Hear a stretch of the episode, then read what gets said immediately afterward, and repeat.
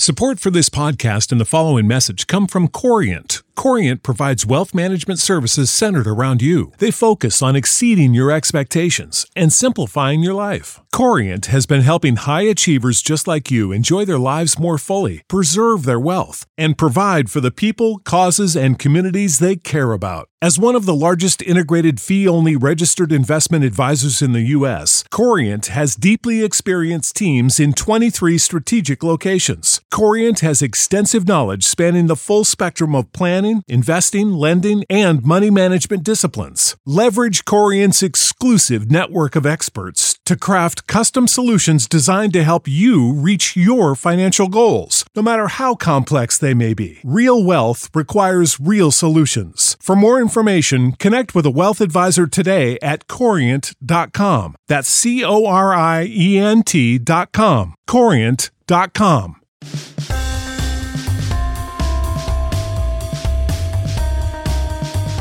Welcome into the latest episode of the Five Reasons Podcast. I'm Ethan Skolnick here, as always, with Chris Wittyngham. Now that you found us, make sure that you hit the subscribe or follow button on your favorite podcast provider, whether that's on Android or on Apple. That way, you'll get all of our old episodes as well as all of our new episodes as soon as they post. Make sure that you check out an episode that I think some people missed because we put it out right before Thanksgiving. We had Jay Fiedler and Randy McMichael on together, and they told stories about their time together with the Dolphins, um, whether you go back to Thanksgiving 2003 or what happened in 2002, where things kind of fell apart in Denver when the Dolphins had a real chance to do something significant, and also some of the characters they played with, whether it was Ricky Williams or Zach Thomas or Jason Taylor, or even the one they played for, Dave Wannstedt. So make sure you check that out. Uh, get that anytime. Once we put up an episode, it never disappears. Also, check out the other 14 podcasts in our network course, we've got three yards per carry. I'm, I'm currently feuding with them, so we'll discuss that here a little bit on the pod. Miami Heat beat, check them out as the Miami Heat tonight, actually, as we're speaking. Uh, sunk down to 11th in the Eastern Conference. and now only three and a half games ahead of last in the East and nine games behind first. So I feel like the direction is being chosen for them. We'll probably talk some Heat a little bit later in the week. Also, check out our newest podcast. It's the Chamber Podcast. That's with former Dolphin Chris Chambers, also Shea Tab and Zach Duarte. And that is a fitness performance lifestyle concept, a little different than some of the other stuff we have in the network. All right, we've been doing these recaps after every Dolphin game. Now, today, Chris and I were not in the same place. We weren't even, weren't even in the same state. Um, Chris was doing the pregame and the halftime show for 560 WQAM, the Dolphins uh, broadcast. I was in New York actually trying to find a sports bar that would actually carry the Dolphins. And so, so, I and, and if you haven't and one of the things I, I actually texted you guys on this, you know, New York City is not a great NFL Sunday city. Um, I mean, I lived here for a period of time. I was born here and you will find you know, that the bars tend to be more packed for big hockey games or big baseball games, particularly if you get into the playoffs. I just I just uh, assume that people NFL there Sunday. that are out and about on a Sunday are not really interested in NFL football. That like I mean, it's just right. I, I think of New York City as a function of tourists, like actual like Manhattan, like as a function of tourists more than of you know anybody who's into anything or has any kind of locality or interest in sports. Like it's just you're there to be a tourist.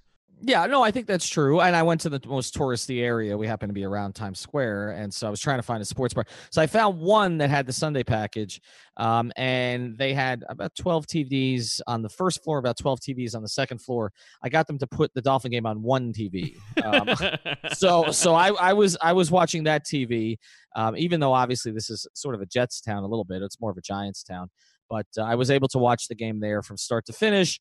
And so we're going to talk about a game that in, pretty much finishes, in my view, finishes the Dolphins season. And and the sad part about this, Chris, is that it was predictable. Um, and I'm, I'm saying that because even an idiot like myself could predict it. I, with about seven or eight minutes left, I tweeted, and when they, the Dolphins were up 10, okay, now we're going to see if the Dolphins can kill a game on the road, and they're going to have to run the ball to do that and it just started to fall apart from there. And, and I feel like I've seen this game a thousand times and covered this game 500 times over yeah, and, and, and to me and to me that was so infuriating was that I, I saw a lot I think uh, Dolphins fans had a sinking feeling that once they went up 24-14 and Vinatieri missed a field goal that this was going to happen. And I don't know why I'm still the moron that is not, that like still feels blindsided by that and still uh, wow what a shock that that happened. And I'm sitting here on my couch f- feeling as if I was just running over by a train and somehow I'm I'm I don't have even though it's the only Dolphins football that I've known my entire life,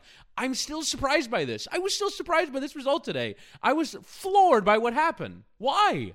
How could you possibly be surprised by this? I, I, I, I, I mean, floored. Adam Vinatieri has been doing this to them. Okay, and, and again, he's not the most significant player in this disaster, but he's been doing this to them for two decades. I covered this game in New England. Okay, we could have talked about this game with Jay Fiedler. Okay, I covered this game in New England in 2002, last game of the regular season, where all the Dolphins had to do was finish that game and they make the playoffs. And instead, eh, okay, instead, uh, they did everything wrong at the end of that game. Travis Minor, I believe, fumbled a, a, kickoff. Uh, Olindo Mare kicked a kickoff out of bounds. Uh, Fiedler uh, threw to Chambers, who's in our network now, three straight times. Norv called three straight throws. Terrell Buckley broke those throws up. Uh, I mean, th- this game has happened. I-, I remember that walk to the locker room and the Dolphins players looking stunned. Okay, it was one of the worst locker rooms I've ever covered, just in terms of players being disappointed. It was frigid. They blew the playoffs, all the rest of that. But I'm not stunned anymore. I mean, I covered this 16 years ago, and it's happened a hundred times since. Yeah. And I mean, it happened in Minnesota that same year where Cris Carter, who they'd signed off the street, dropped a pass in the I end remember zone. that game. Remember oh that one? My Okay. God. Oh.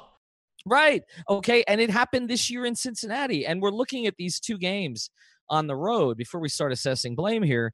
And and basically the season was lost Mm-hmm. in the fourth quarter against Cincinnati up there and the fourth quarter today in Indianapolis. That's where the season was lost. Right, Those- especially because especially because those are the two teams that you don't have tiebreakers with now, and that have you a game out of that final playoff spot. When really that's the goal of the season is well, not it's not the goal of the season. The goal of the season is to start building a Super Bowl contender because you're far away from that. At least see the building blocks of it. But Right. but like make the playoffs, have a chance, and look after ten games, that you still have a chance. After everything that's happened this season, it was not terrible. But when you lose with double digit leads on the road to the two teams that you, you that you need to beat in order to get into the playoffs, it's devastating. It's absolute. What happened today?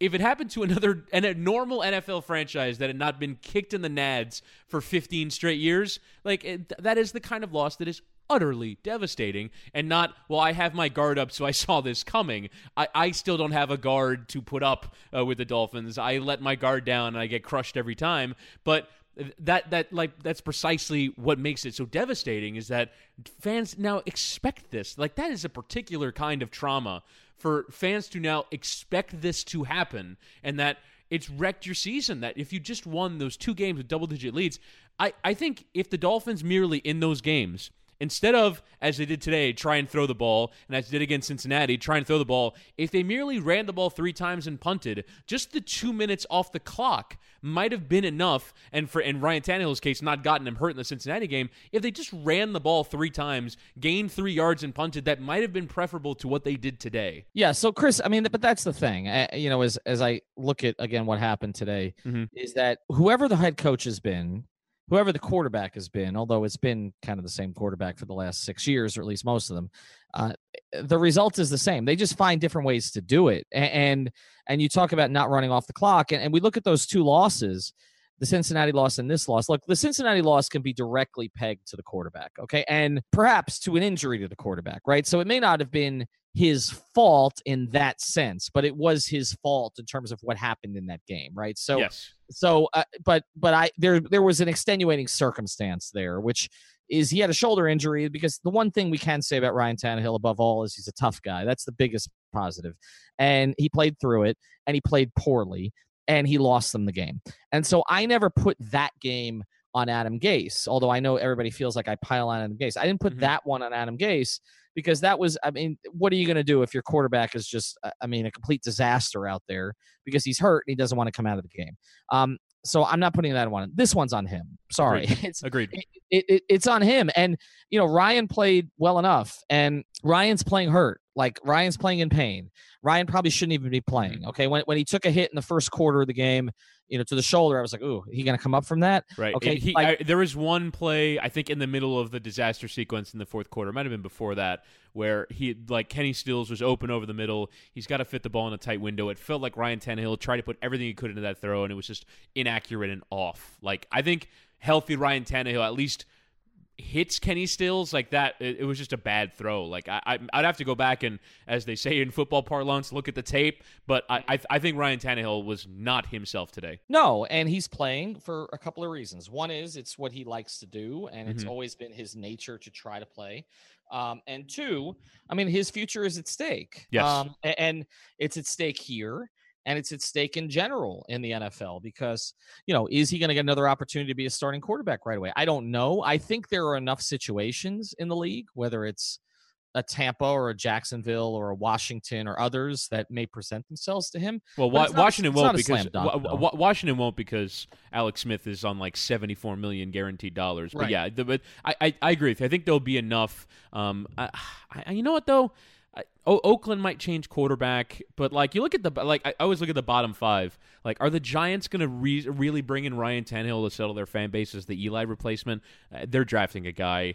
Uh, I, I agree with you on Jacksonville. They have to do something with Blake Bortles because that's just stupid.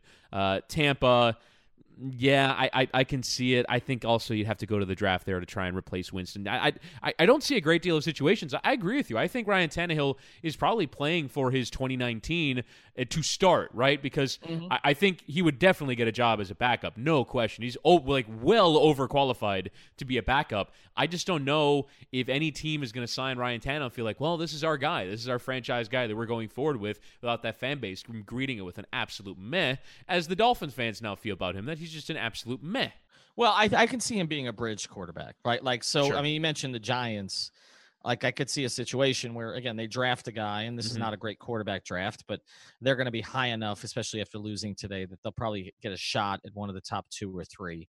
And so then you bring in Tannehill to be your bridge guy mm-hmm. until that player is ready. And, and the Tyrod Taylor, the Sam Bradford that you know right. is going to get benched in three games. Right. He's perfectly capable of doing that. And he was, look, again, under the circumstances today, uh, he was he was fine. Okay, now there were a couple of tweets that I want to reference here though because um, it's just Sean Fahey. Is that how we pronounce Ke- it? Cian Fahey. Okay, that my totally so close. I I, I, totally, I, t- I totally totally butchered that. Um, but let, us take a look at this. Okay, while by the way, while uh, uh, as as I'm studying some of Josh Gordon's stats and wondering maybe the Dolphins should have done that. Okay, here we go. Um, where Tannehill threw the ball today 21 yards, 8 yards, minus 6, minus 2, 6, 5, 4, 39 yards, minus 5, 0, 0, 37, 8, 0, minus 3, 2, 4, 5, 1, minus 6, 13, 0.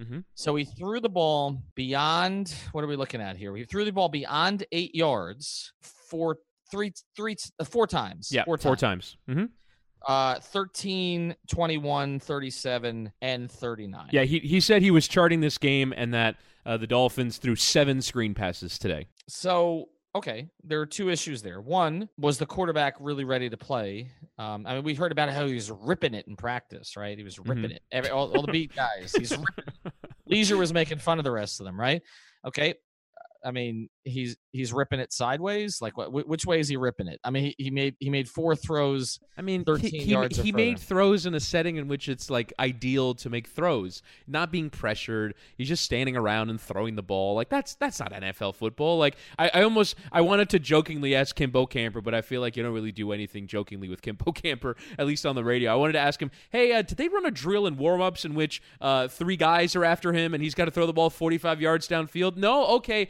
then we really don't know whether Ryan Tannehill is actually ready for this game because because I had to ask an obligatory, well, how did Tannehill look in warmups? And right, it was right. he looked fine, Chris. Thanks, Bo. Like like there's like there's you're not gleaning anything from that. It's not useful information. Hey, Bo got me a table at his restaurant Los Angeles the other day. Uh, uh, uh, Listen, so, I love Bo. I, so, Bo is the so greatest. Let, let, let, lay off Bo. But yeah, look, uh, four four throws, 13 yards or further today. All right. So here's the thing about that. Either Tannehill was not capable because of his situation of throwing further than that, or Adam Gase's play calling is is basically back in the 20th century at this stage. And I and and I'm gonna lean there's a little of the first, but there's a lot of the latter, Chris. Mm-hmm. Uh, and and I just I feel like you know I've gotten this reputation as being a gay basher, and maybe it's deserved, but I just don't see it. I just don't see it. I I I'm you know, in a game like this, like you have your team in position to win. Okay, credit for that. Find a way to finish the game.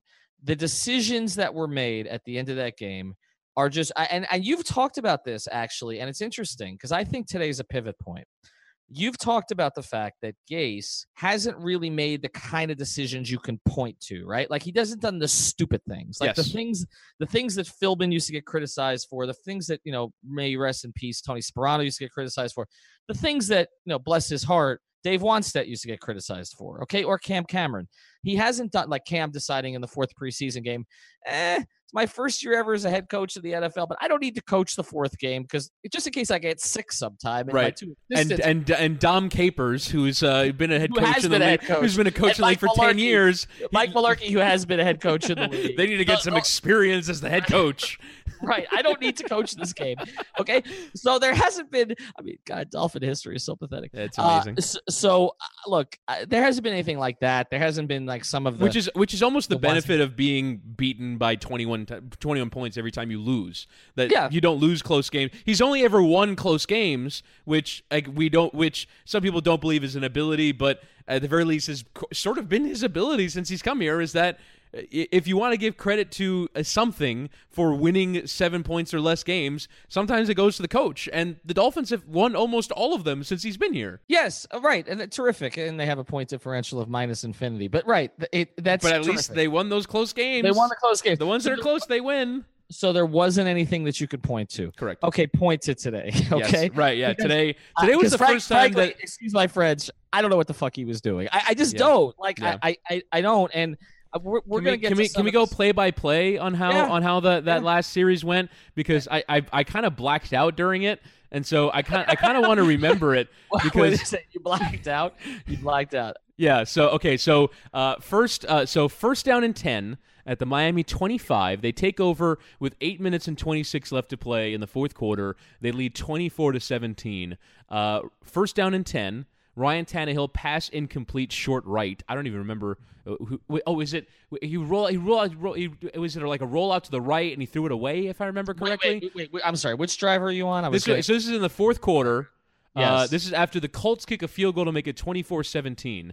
Uh, the Dolphins have it at the 25 yard line. Uh, okay. Tannehill threw it short, incomplete short right. I think that was a throwaway after he, ro- he rolled out to his right. Uh, again, okay. for me, the thing about play calling is I don't know what the actual play called for, but uh, mm-hmm. either way, it led to a throwaway. Second down and 10. Okay.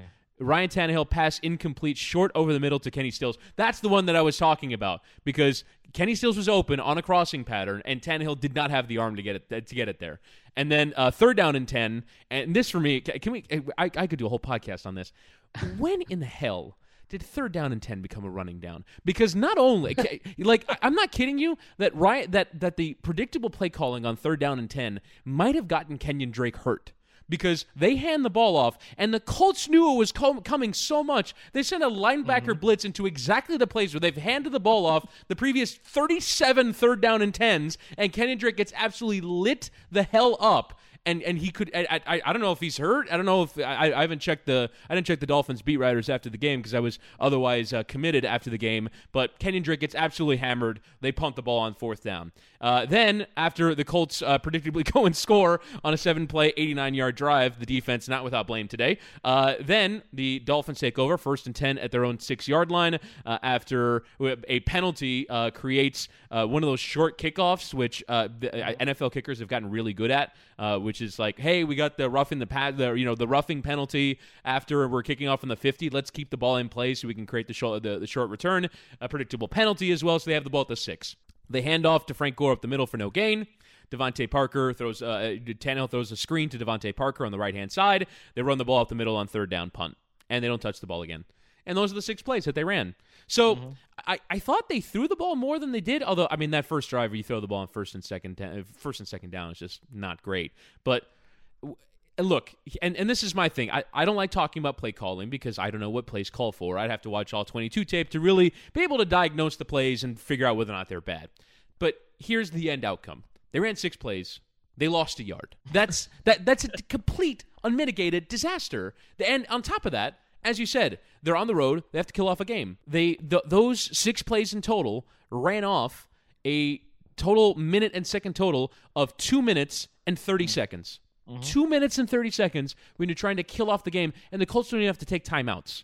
You're you're uh, you're allowing them to end the game with timeouts, which they did uh, after they exhausted all the Dolphins' timeouts. Like they don't even have to really struggle in that fourth quarter and think, oh man, I don't know if we're gonna have a chance to get the ball back. Like that is a, that is an indictment of everything offensively. The the players, the play calling, the coaching, everything. Six plays, one yard, negative one yard, two minutes and thirty seconds. That is a complete and unmitigated disaster. And for me, I, look, I I know fans want blood after the game and, and they they want someone to scream I screwed up I'm sorry about that and and generally NFL personalities are not going to allow for that because they have too much pride and frankly don't want to be blamed. But when Adam Gase gets asked by Dave Hyde about the third down and 10 play do you regret running the ball? He goes no I regret that we didn't block. And it's like come on man. Mm-hmm. like I, I want to defend Adam Gase. I want to I want I, th- I, I want but this I, I, I want this I want this to work. But good god man can you just say yeah we lost a yard in six plays in our last two drives. I screwed up pretty big there, didn't I? Like, what is the harm in acknowledging that he, instead he of blaming your backup offensive lineman? He doesn't do that Good very Lord. often. Lord. We'll get back to the episode here in a second, but first, want to tell you about a great new sponsor of the Five Reasons Sports Network, and that is AutoNation. Are you thinking of selling your car? AutoNation's expert appraisers will give you top dollar any check the very same day. The offer is guaranteed for seven days or 500 miles at any of AutoNation's locations, and they'll buy your car even if you don't buy one from them. AutoNation is proud to support the efforts of local organizations and treatment facilities in the fight against breast cancer. Since starting the Drive Pink campaign, AutoNation has raised and donated over 15 million to fund life-saving cancer research. Show your support in the fight against breast cancer by using the Drive Pink hashtag and showing off your pink AutoNation license plate frame. Visit AutoNation.com to find the nearest location. And it's interesting you mentioned because I didn't know who asked him the question. I'm not surprised it was Hyde. Uh, and and this is kind of a larger debate that we're having here, but uh, it, I, I feel like a little bit it's kind of happened here, and, and, this is how I've sort of gotten a reputation as being very negative on on Gase. Is what's happened here is I feel like some of the writers like him they just like him. Mm-hmm. and and i can always tell when that's the case because coaches get benefit of the doubt when that happens. And, and that's happened with erik spoelstra a lot with the heat but eric's won two championships now and was part of another one as an assistant. So it's kind of like you know eh, some of that is justified. But with gase I, I do feel like some of these questions have just not getting asked. How is it possible how is it possible that what finally ended today, this streak of not scoring on the first drive in 13 straight games, was not a bigger issue in the mainstream press down here. Like I, I say down here, I'm in New York right now, but in, in Miami, how, how is it possible that there was not a story about that in every publication every week? Because uh, to me, like uh, that's it's unfathomable that that was happening, and it's like I was beating a drum on it because nobody else was. And you know, again, you have Hyde asking a, a tough question there.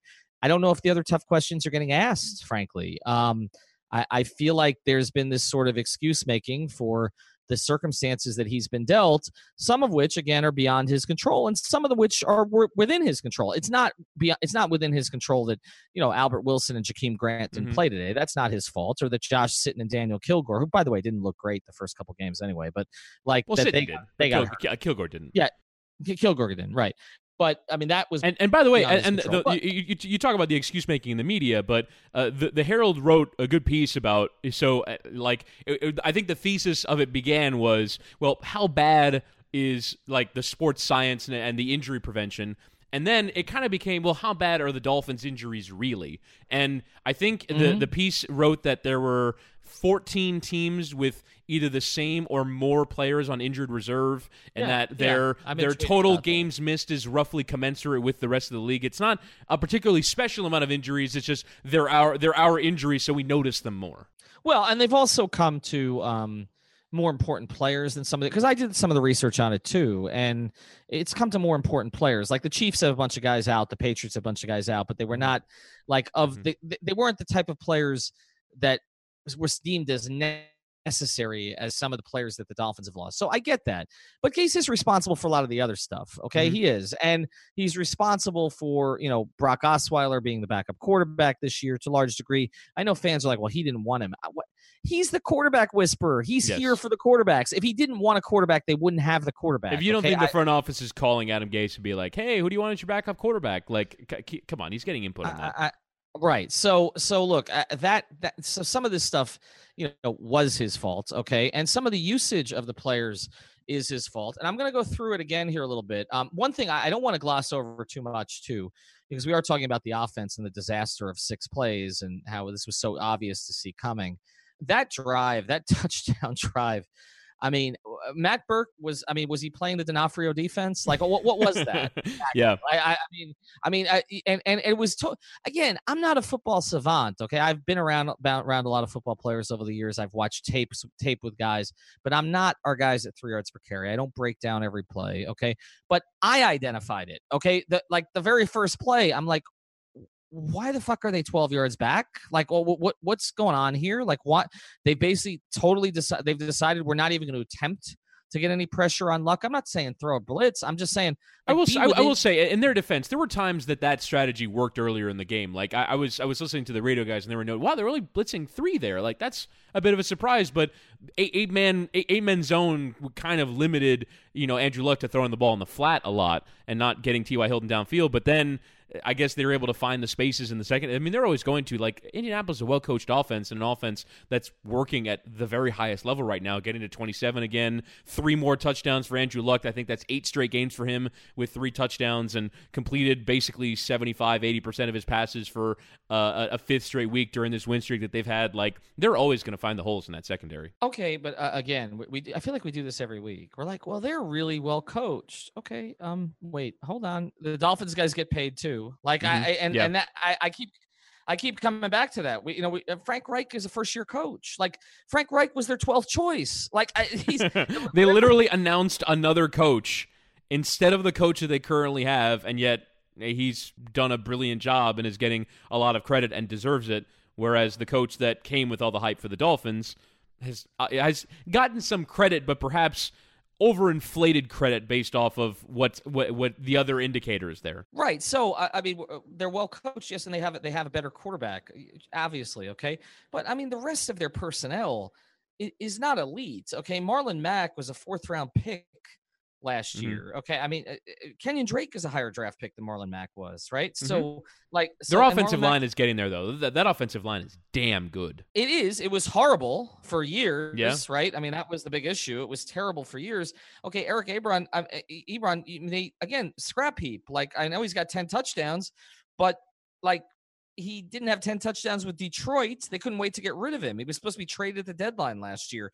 They don't have a second receiver of any note. Okay, T.Y. Hilton's their number one. He had a big day today, 125 yards, but they don't have an. Uh, it's not like Reggie Wayne is still there. So I, I feel like uh, we're just doing this thing in circles where it's like, oh well, the other guys are really good at this. I mean, like the Cincinnati game. Like I remember, you know, our three yards per carry guys gushing over Cincinnati's roster. They're five and six right now. Mm-hmm. Okay, mm-hmm. they, they're coached by Marvin Lewis, who's been there ten years too long. I, they're basically entire. Their their their team identity is AJ Green, and when he's not healthy, they're deeply the, below average. Correct. Okay, so uh, this I, I just gonna keep coming back to this. I mean, uh, are we are we basically just transferring the excuses that were made for Tannehill all these years to Gase and to say that and I always make this distinction too. And when we talk about coaches in any sport, just just we're not saying a coach is not good at what he does, okay, or at preparation or any of those things but he's being compared against the other coaches in this inc- incredibly elite club. Like, uh, yes, if Adam Gase was coaching over at uh, you know Chaminade, okay, or you know, or, or or even you know American Heritage or any of those, oh my God, he's a wizard. Yeah, he's a wizard, but he's not coaching against the other coaches that those guys coach against. He's coaching against other coaches in the NFL, and he's getting his ass handed to him a lot okay? And and that's that's where i come down. It's not it's not was dave wannstedt a good coach or tony mm-hmm. sparano a good coach? Obviously you get to that level you rise up through the ranks. I mean dave wannstedt was an elite defensive coordinator under jimmy johnson. He's some pretty good players but he was an elite defensive coordinator okay? He was, he was a really good defensive coordinator at university of miami But when he became a head coach, was he a better head coach than Bill Belichick? Was he a better head coach than some of the other head Andy Reid or some of the other coaches? No. Okay. And and that's what I'm getting to. And my thing on the coach and the quarterback in the NFL is this.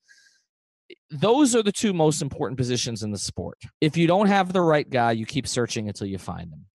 I think you and I and others have come to the conclusion that Tannehill is not the right guy. Played well today, tough as hell, deserves enormous credit for that, but not the right guy. Okay, long term mm-hmm. at this stage. And I think I'm just coming to the conclusion on Adam Gase earlier than others are because I, I feel like others are going to come around to the same perspective because he's coming back. They're not firing him. He's coming back. Okay. And I feel like somewhere around week seven or week eight next year, because it's already starting to turn, people are going to be like, ooh, okay, wait a second. Okay. This isn't getting better. And and that that's kind of where I'm at with it. It's not that I'm trying to like, you know, set a vanguard here or anything like that for this. It's just I just haven't seen anything other than him getting a team to 10 and 6 that had a negative point differential. Okay. I haven't seen anything that makes me believe this is the guy. And today was really the first time I think that a lot of people, and I see this on the timeline, were starting to see the same thing. Mm-hmm. Because uh, this what happened today is on him. It's on him because it, look, you can say it's on Matt Burke for what happened in that disastrous drive, but ultimately Gase is Burke's superior at this stage. Okay, and and you know, Gase they created. At, I mean, I I, th- I, think they did enough to win the game. They created three turnovers. They got stops at important times. When the Dolphins' offense was playing like crap for a quarter and a half, so was the Colts. Like like the the the, the Colts didn't do anything for the same amount of time that the Dolphins. So eh, for me, I I just I think the defense did enough to win today. You're not like it's as much as we're talking again, you're making excuses for them, but like it's hard to slow down the Colts offense. And when you give them a chance because you're unable to do anything in the fourth quarter of a game, that's what it's going to look like. When you give Andrew Luck chances, he's damn good at football. When he like he hasn't been healthy for 2 years. When he's been healthy, he is excellent. That is what's going to happen. Like you basically with your offense need to not give them the ball. Or you need to score so that if they're accruing all these yards and scoring points that they're doing it in, in a meaningless situation because you're up by 10 points. The dolphins needed to either have a six minute drive in that fourth quarter or kick a field goal and, and you win the game. And that's and that's all it required and they couldn't even manage that. And that when, when we're talking about indictments of the coach like I, I do think that that's what we're talking about is that they couldn't manage the thing when they needed it the most and that is the ultimate indictment of everyone involved. Sick of being upsold at gyms? My guy you're currently a base member? For $90 more i can upgrade you to our shred membership. For 130 more you'll be a swole member. And for just $300 more you'll reach sweat platinum. At planet fitness you'll get energy without the upsell. Never pushy always free fitness training and equipment for every workout. It's fitness that fits your budget Join Planet Fitness for just $1 down and $10 a month. Cancel anytime. Deal ends Friday, May 10th. See Home Club for details. The coaches, the players, and everything involved in the infrastructure of the Dolphins is when you needed it a drive, a something, a stop. If it would have been a stop, obviously, that, that would have been great too, but that didn't come either. But I, I guess my question would be at eight minutes and 26 seconds left to play in the fourth quarter, when you're mm. leading by a touchdown in Indianapolis what would we have said about this performance? Because I, I, do like to do that just in terms of not not to unnecessarily be positive for the sake of balance, but because the game went to hell in that moment. But there were good things that happened before that. What what would you have made of that performance? I, had the Dolphin, had, had, the game stay 24-17, the Dolphins, you know, maybe drive three minutes and punt, they get a stop, and then they they kill the clock. Whatever if they if the game had ended at eight minutes and 26 seconds left, what did you make of that performance? Well, I, I would. I think the first thing we would have done was praised Ryan Tannehill for playing, mm-hmm. um, and and for for doing the most he could with what he had available to himself physically. Um, so I think there would have been praise there. I, I, think there would have been some praise for Gase for for some of the the play calling and all the rest of that. I thought there were some smart things that were done early in the game, particularly to get Kenyan Drake the mm-hmm. ball. Okay, which is something that I've made a big issue of. Okay, he had six targets in the passing game today. Uh, Kenny Stills was second with four. Um, the disappearance of Kenny Stills, by the way, Mont, deserves an entire separate pod. Yeah. Okay. Catch for six yards uh, on four targets today. Yeah, not nothing at all. Um, and, and and I was getting from people, oh, it's it's because Osweiler was playing. Okay, well, I mean, Tannehill was playing today. Now I'm going to get, well, Tannehill can't throw very far. Like that's going to be the next mm-hmm. thing. Yeah. But but he had four targets today and and one catch for. We'd probably yards. be talking about how Xavier Howard's a star. Xavier Howard is a star, but I think that's the one. Okay, so what have been the good things of this season? Is mm-hmm. Xavier Howard has been established as a star. Uh, Minkah Fitzpatrick, I thought was good and bad today. Uh, Raekwon McMillan needs work, man. Like needs work. Okay. On the opposite end, though, I think Kiko Alonso has been playing fantastically. I thought he, he has today. He, he, he has had another tackle for loss today. I mean, McMillan had had seven tackles. I don't remember a lot of them, but he had he he, he, had seven tackles. You know, TJ McDonald's made some plays this year too, and he had 11 tackles. I mean, you never want your safeties getting that many tackles in the game. But look, there were there were there have been some positive things on the defense that maybe we haven't focused on enough. Um, Reshad Jones had a big pass breakup. Uh, you know, I thought, you know, again, you look at the sack totals. I mean, I, this offensive line was, as you said, was going to be difficult to get through. They had one. Mm-hmm. With Cameron Wake, they had another that was waived off because of a penalty. Um, but the, I mean, they've been Charles Harris had a few more almost sacks. He's great. He, he, lo- he loves an almost sack. He, he, gets a lot of almost sacks. Um, and and then you know you take a look at it offensively. Um, you know, look, I mean the DeVante Parker experience at this stage. I mean, you, you, I, I don't want to say you take out the the Thursday night game, but I mean beyond that, there's just been nothing. I mean, th- I think you can. I think it was an uh, aberration. Like I think yeah. it's it's his ultimate display of well, I've got this in me, but you're going to get it once every nine weeks. Like, it, right. and that's the mark of a bad football player. Like, at a certain point, you stop being potential, and and you you stop being an athlete, and you stop being measurables, and you start being a football player. And for me, I think the Dolphins have. Uh, I don't like writing off rookies because I think they have a chance to improve and get better, but they might have two in Parker and Gesicki because Gesicki is another one uh, who's a little bit of as they as they say one in target. Spanish as they say in Spanish a grande por gusto, which is he's big and he's athletic, but for what? Like he he got he had a catch today and he got hit with a helmet on the ball and he fumbled and that was it. Like that was all he provided today. And he might just be a big, great athlete who would be a great beach volleyball player and maybe should take that up to win an Olympic gold medal, but might not be a great football player. And like the the Dolphins might have a few of those. Well, and Durham Smith, uh, I've always pronounced his name incorrectly, but Smythe, by the way. I know. I knew I would do that. That's I always go the other direction. right. Uh, two, two, two targets today, uh, and Gesicki had one. So yeah. I, I, you know, we're we're just at the stage now where the expectation level for Gesicki, the expectation level for Parker, and, and frankly, unfortunately, the expectation level for Stills, and, and I can't figure that one out. I mean, eh, is he is he hurt still? Is there? I mean, is because he had you know something that was lingering for a while. Is that still an issue? Is it just an issue of the quarterbacks can't get the ball to him? I mean, I don't want to overlook the fact that Carroo, you know, made the biggest play of his offensive career. He's made some mm-hmm. plays on special teams, but uh, you know, with the 74 yard catch, but uh, they're just getting nothing from Stills. And so I think I think with Stills, it's always been a case of he either is getting deep targets or he's not. He's the best deep ball. He's I don't want to say the best because you know there there are other. I mean, Juju Smith Schuster at a 97 yarder today. He's really good at it too. But Kenny Stills is a deep ball receiver, and he is among tops in the NFL the last three years in catches for touchdowns on balls thrown 20 or more yards in the air, like in the entire league. And yet we feel like that those contributions happen in like very distant increments that they don't feel like they're that prescient. But he lives as a deep ball target. And if he's not getting deep ball targets, then he's gonna have a catch for six yards on four targets. Like, uh, and, but he was also he was also great from the slot last year. I mean, the guys in three yards per carry talked about that, and that's been completely under. You know, you bring in Amendola, and it's like, okay, we're just shutting that off. Like it, it, that that hasn't materialized at all for him this year. I mean, you look at his targets.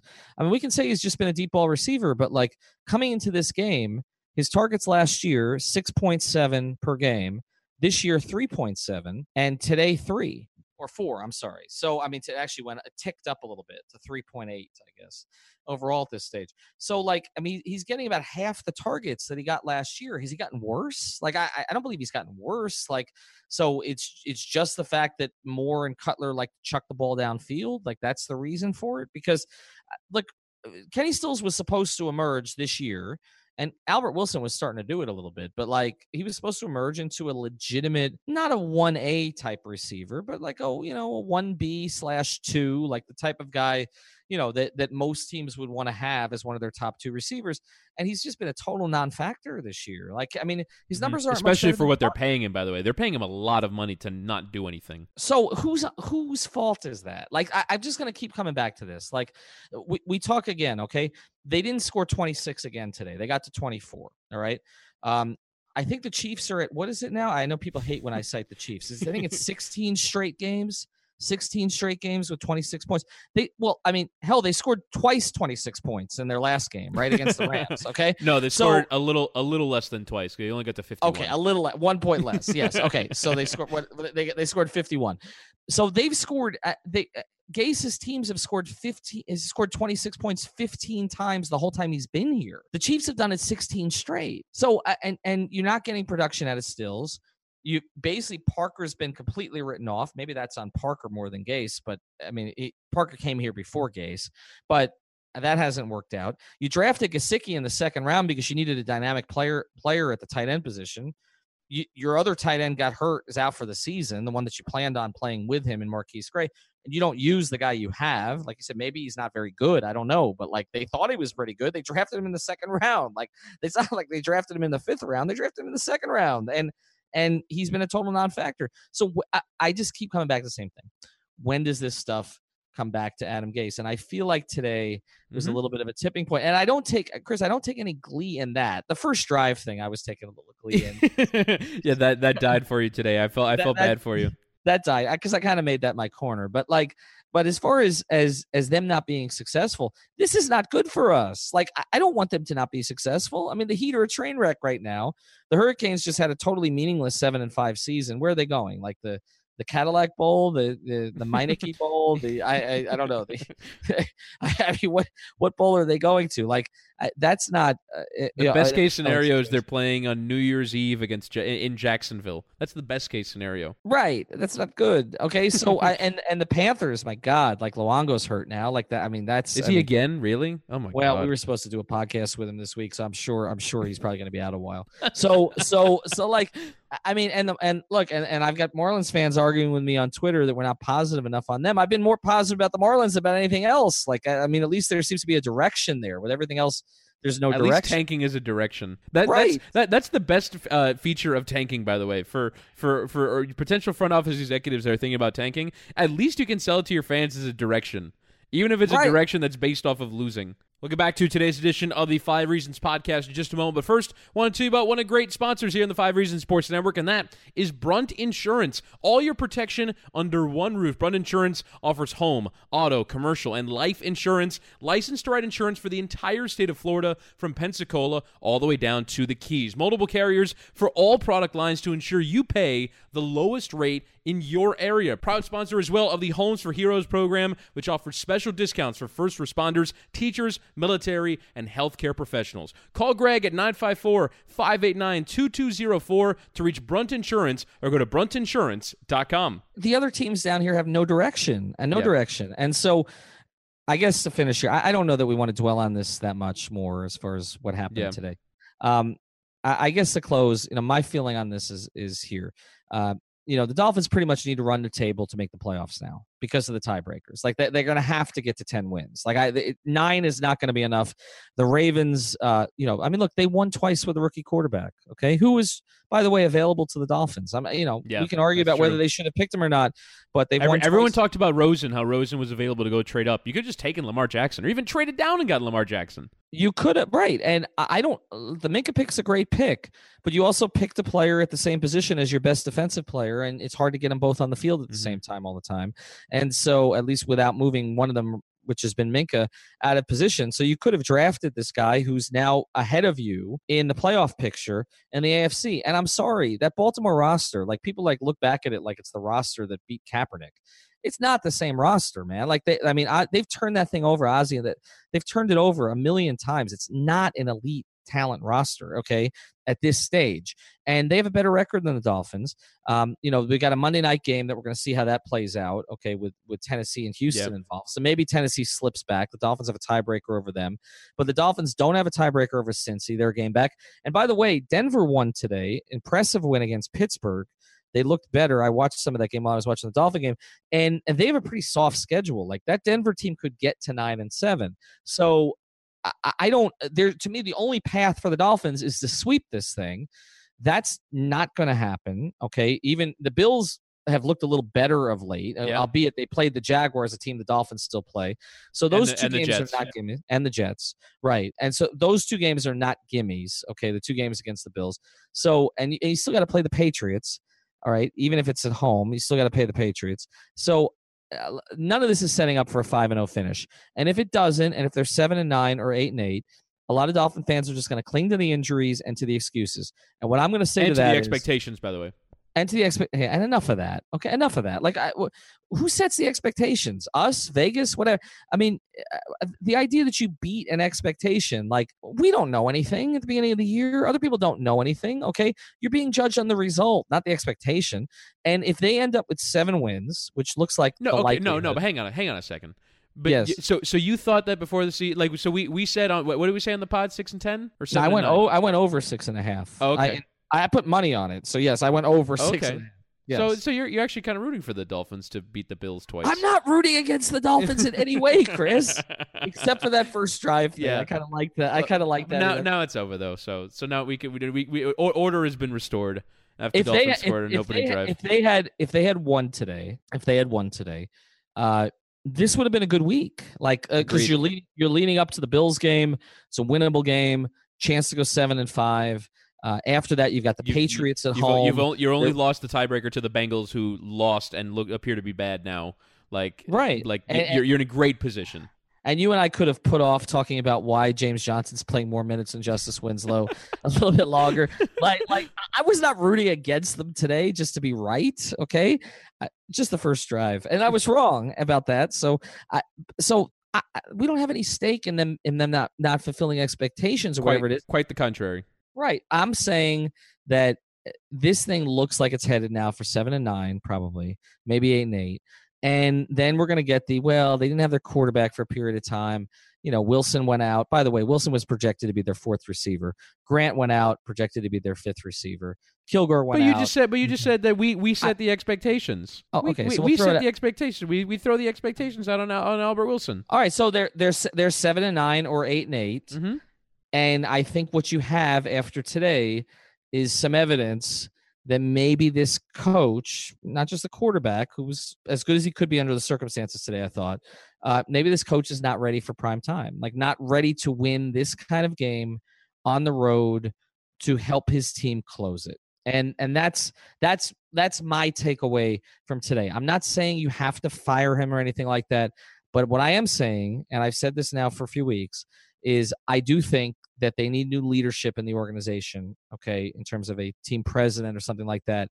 And I'll say if that guy wants his own coach, then I'm fine with it. Mm-hmm. Okay. It, now, if that guy says, let's give Adam Gase one more year and let him pick a quarterback, then you have to trust that person's judgment. I'm not big on these half blowups because the Dolphins have done this yeah. a million times. Because We've because on, it. because you you limit the pool of candidates if you do a half blow up. You right. limit because like if you know the the Ravens guy has been holding out for a while and he's finally going to get you know his opportunity. The Patriots guy held out for a while because you know he might get his opportunity. So like I I I, do think that you limit the pool of candidates by saying we want our own quarter. We like we like we like I, I want to pick my own coach. And if you say no, we're committed to Adam Gase, then you limit the pool of how quality that can be, as they did by the way with Dennis Hickey when uh, when they mm-hmm. when you know they, Dennis Hickey was their seventh choice, and the reason why is because you're you're sticking Joe Philbin onto somebody. Like in retrospect, that's idiotic. But right. I, I don't think Adam Gase is Joe Philbin as as has been outlined here on the program. But I, I, I do think that you limit who you could potentially bring in if you believe that to be the case. Now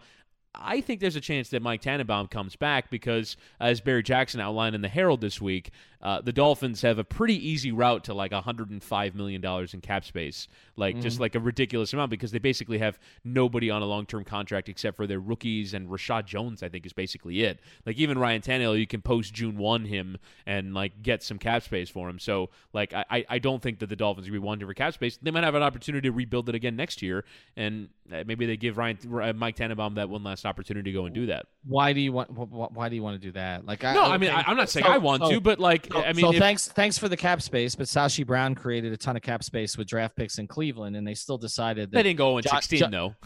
no, no, that's true. they, they still decided that John Dorsey would be better moving the thing sure. forward. Mm-hmm. What, what? I mean, to me, you don't. What you don't do, okay, and you're right. Ross did this last time. What you don't do is you don't tell a new GM or team president you have to keep the coach. You tell the you tell the new team president here's our make whatever coach. decisions you can want. Here's our coach. You want to re-interview him? Re-interview him. Okay. You want to you want to interview others? You do that. Why should why why is what is it about this organization? Okay, that like nobody faces any competition. Like the, the quarterback, well, we can't possibly get somebody who's going to push Ryan. Like I mean, we've been saying this. I mean, let's just keep bringing back Matt Moore on two million dollars. Like what, what? Like the, and and now you're going to do the same thing with a coach? Like no. Adam Gase at this point should, in my view, his like, status is not unimpeachable. It's not unimpeachable. Like you should bring in somebody else, okay, as a team president, and that team president should basically evaluate the work of Adam Gase, talk to all these people, re-interview Adam Gase, and if he deems it necessary, interview some others and decide who's the best for his organization. Then it's not halfway as much because then at least it's okay. We looked at the guy, we evaluated it, we decided there were some circumstances beyond his control. I, I think that he would be the right guy going forward for us. And then you have a new team president, and you have to trust that guy that somebody came in from the outside and looked at it and said, but Ross shouldn't put any pressure on that. Ross should say, you do what you need to do and decide whether Adam Gase is the right guy for you. Would and here's a question you have to ask: Would you hire Adam Gase again now? Okay, like eh, not not just well he's here, eh, we owe him some money, let's keep him around. Would you hire him again now? Mm-hmm. Okay, based off the body of work from the last three years plus whatever he did previous, but mostly for the past three would years. you? Uh, would I? Yeah. Uh, no, no, okay. uh, no. But but that does. But I'm not calling for a firing. I'm just saying, w- would I do that? No. Okay, but I think if you take a look at some of the other candidates, are you so maybe, so what so what would you call for? Would you call for increased pressure? Would you call for I, I would call more for scrutiny and more scrutiny more, of his work? More more scrutiny and evaluation. So I would I would call for uh, exactly what I'm saying that that you uh, to me the Tannenbaum era is is pretty much over i think okay i i think it's i think it's over i think you know he they did some good things this offseason the albert wilson signing uh, and not somebody signing Landry. I think letting Suh go made sense, but that was Tannenbaum's mistake in the first place. Okay, so uh, th- there were, I, I, you know, and I think the draft. I think Grier did some good things. Again, we can argue about the quarterback situation. I think organizationally they have not put enough of a premium on the quarterback. Okay, we can argue about whether they should have you know, should have gone for Lamar Jackson or not gone for Lamar Jackson or moved up for Josh Rosen. Both of you believe, both you and I, I think, believe they should have. Even if Minkah is a really good player, he's still a safety. Okay, and you had a safety. So I, I, I think it, to me, I would look at maybe keeping Grier because I think some of the individual work on the draft has been pretty decent. But I think the big picture philosophy for Tannenbaum got better this past offseason in terms of not spending the big money on one guy, bringing in a couple of guys. But the roster is still not good enough, and you can't make it. We can't keep having it both ways and saying Adam Gase doesn't have anything to work with, um, but you know Tannenbaum's fine too. Like it's one or the other or both. Like it's it's not neither. Like I mean it's it's not working. So uh, somebody has to uh, has to be accountable for that. So what I'm saying on Gase is, I think someone new, not Mike Tannenbaum, has to essentially make him accountable.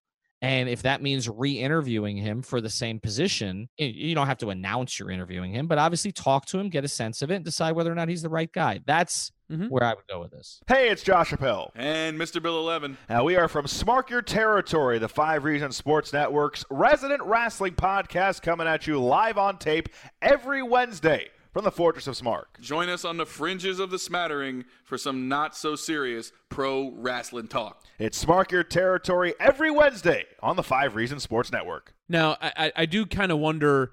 And I, agree. I, I, generally think that your your head's in the right place on this. Although I, I, think the the way that you sort of communicate it makes it seem like you are calling for a firing. But I'm I'm, I'm glad you're able to clear it up. But I, I do kind of wonder I think there's been a pocket of hashtag Dolphins Twitter. I hate calling Twitter's Twitter. As a matter of fact, I'm taking that back. I'm not not calling it Dolphins Twitter. I think calling. I, I think I think calling yourself a Twitter is just the most obnoxious thing in the world. I think Dolphins fans on Twitter uh, have. There's been a pocket that have been increasingly out Uh, and and I, I think I think what you've been saying I think is in keeping with what they've been saying. But I genuinely wonder how much in this next week that really gets ramped up and how the fact that Adam Gase didn't really take accountability for it after the game and that it was this kind of spectacular of an offensive calamity that can be directly associated with play calling that now that becomes more of a widespread opinion and that the people who are in your mentions that drive you crazy every day become fewer and fewer and have started to acknowledge oh yeah, this isn't great. Like I, I genuinely wonder how that turns this week. I, I don't know how we gauge that. I don't know if I mean I, I feel like Twitter polls are a bad way to accurately gauge. Uh, callers in the sports radio are a bad way to accurately gauge. I think we'll just have to figure it out anecdotally, like how much this feels like it's changed by virtue of what happened today because I feel like today was sort of a point of no return for some people. Well, all right, I'm going to read you before we go here. All right, real quick. I'm going to read you some tweets. I just just I, I just typed Adam Gase into into Twitter. Okay, so mm-hmm. he, here are our tweets. Okay, and and I'm they're from a cross section of people. So this is from Josh Houtz, uh, who who does some work over for us at Maven, does a little bit at Five Reasons. Okay, but obviously follows the team very closely. You can use injuries as an excuse for the first 10 games, but what Adam Gase did with the season on the line is unacceptable.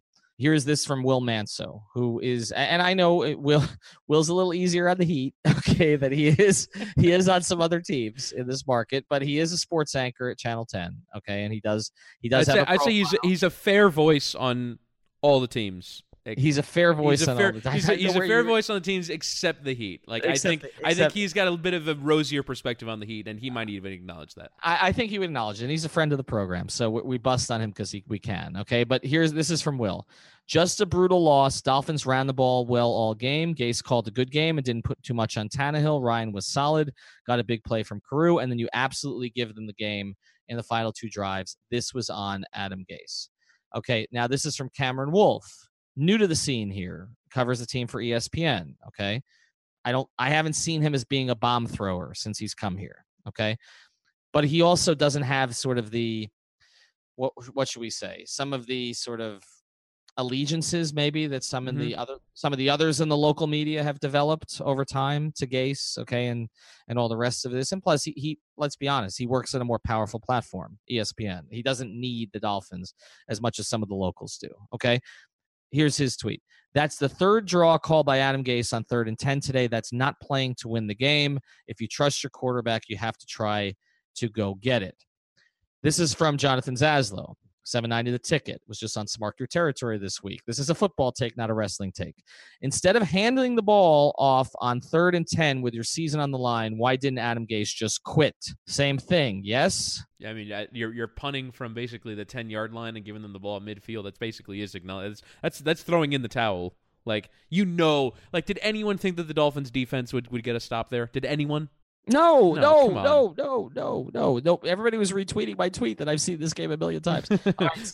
Stephen Holder, okay, used to cover the Dolphins for, uh, excuse me, used to cover the Heat and some Dolphins for the Miami Herald. He's been up in Indianapolis now for a while. Stephen, also not a bomb thrower, okay?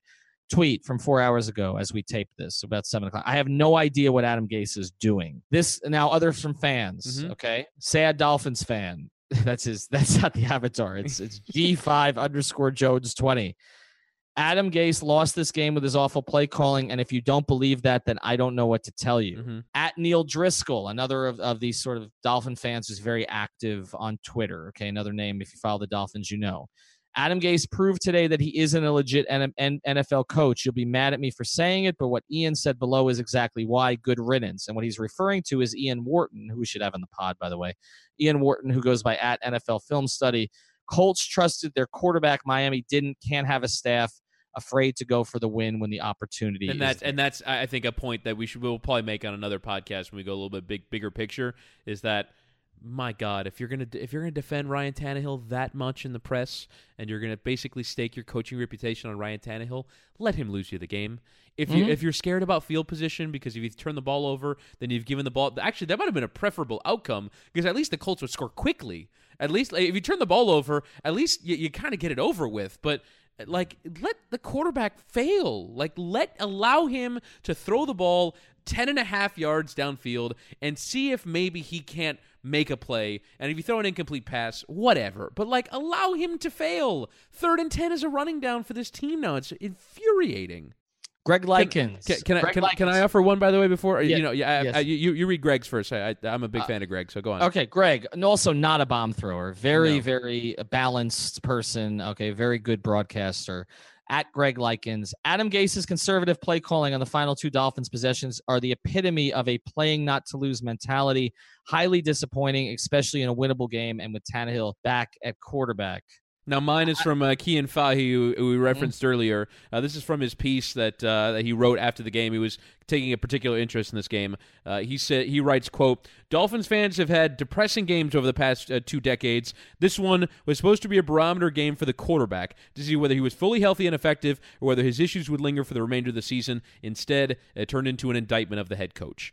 And that that I think is a, is sort of a continued barometer of what we're seeing, which is a continued souring on Adam Gase, and that you know that and and Fahey is someone who's been viewed as too positive on Ryan Tannehill, and that you know that that his charting and his um and and the study that he does is overwhelmingly positive uh, uh, on Tannehill in a way that other metrics aren't, and that Adam Gase is kind of viewed. And for me, the thing that I guess is most disappointing is that Adam Gase obviously comes in as the reputation. Peyton Manning threw 55 touchdowns uh, with, with him as the offensive coordinator, and that he coordinated the, the the the Cutler offense. I thought that this offense that that the off that the offense of a quarterback whisperer genius was an aggressive one, one that takes chances, one that's trying to create big plays.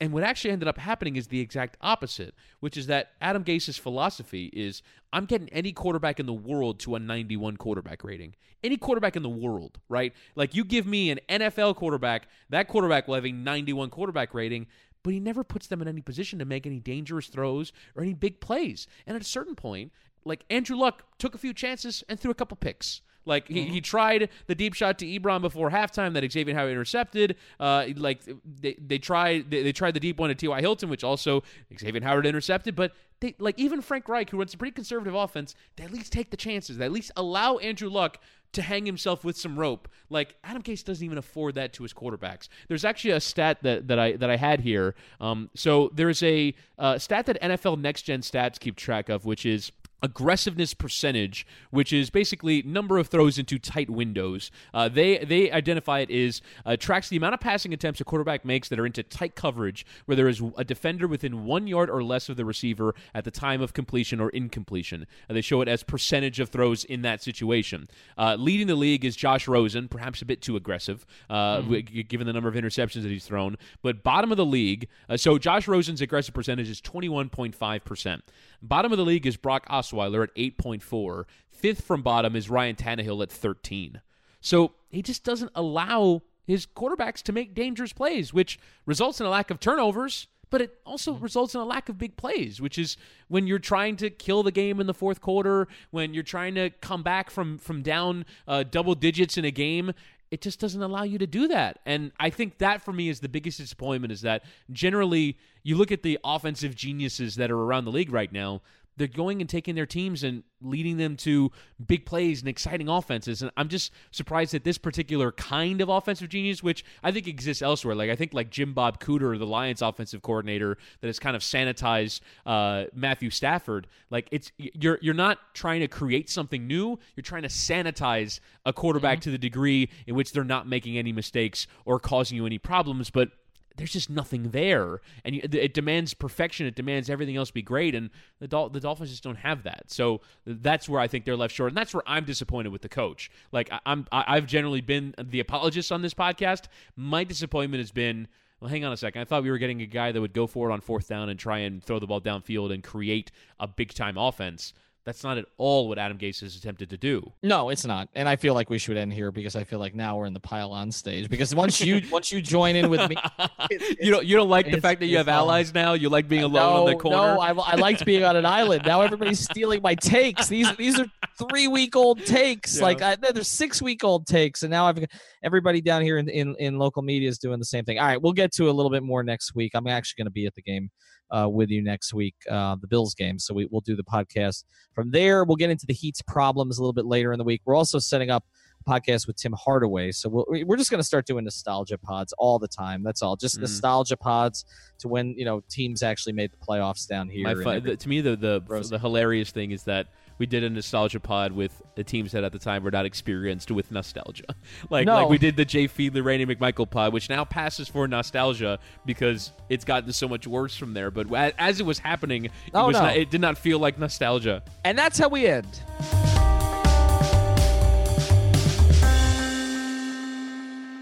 Thank you for listening to the Fire Ringer podcast. Thank you so much.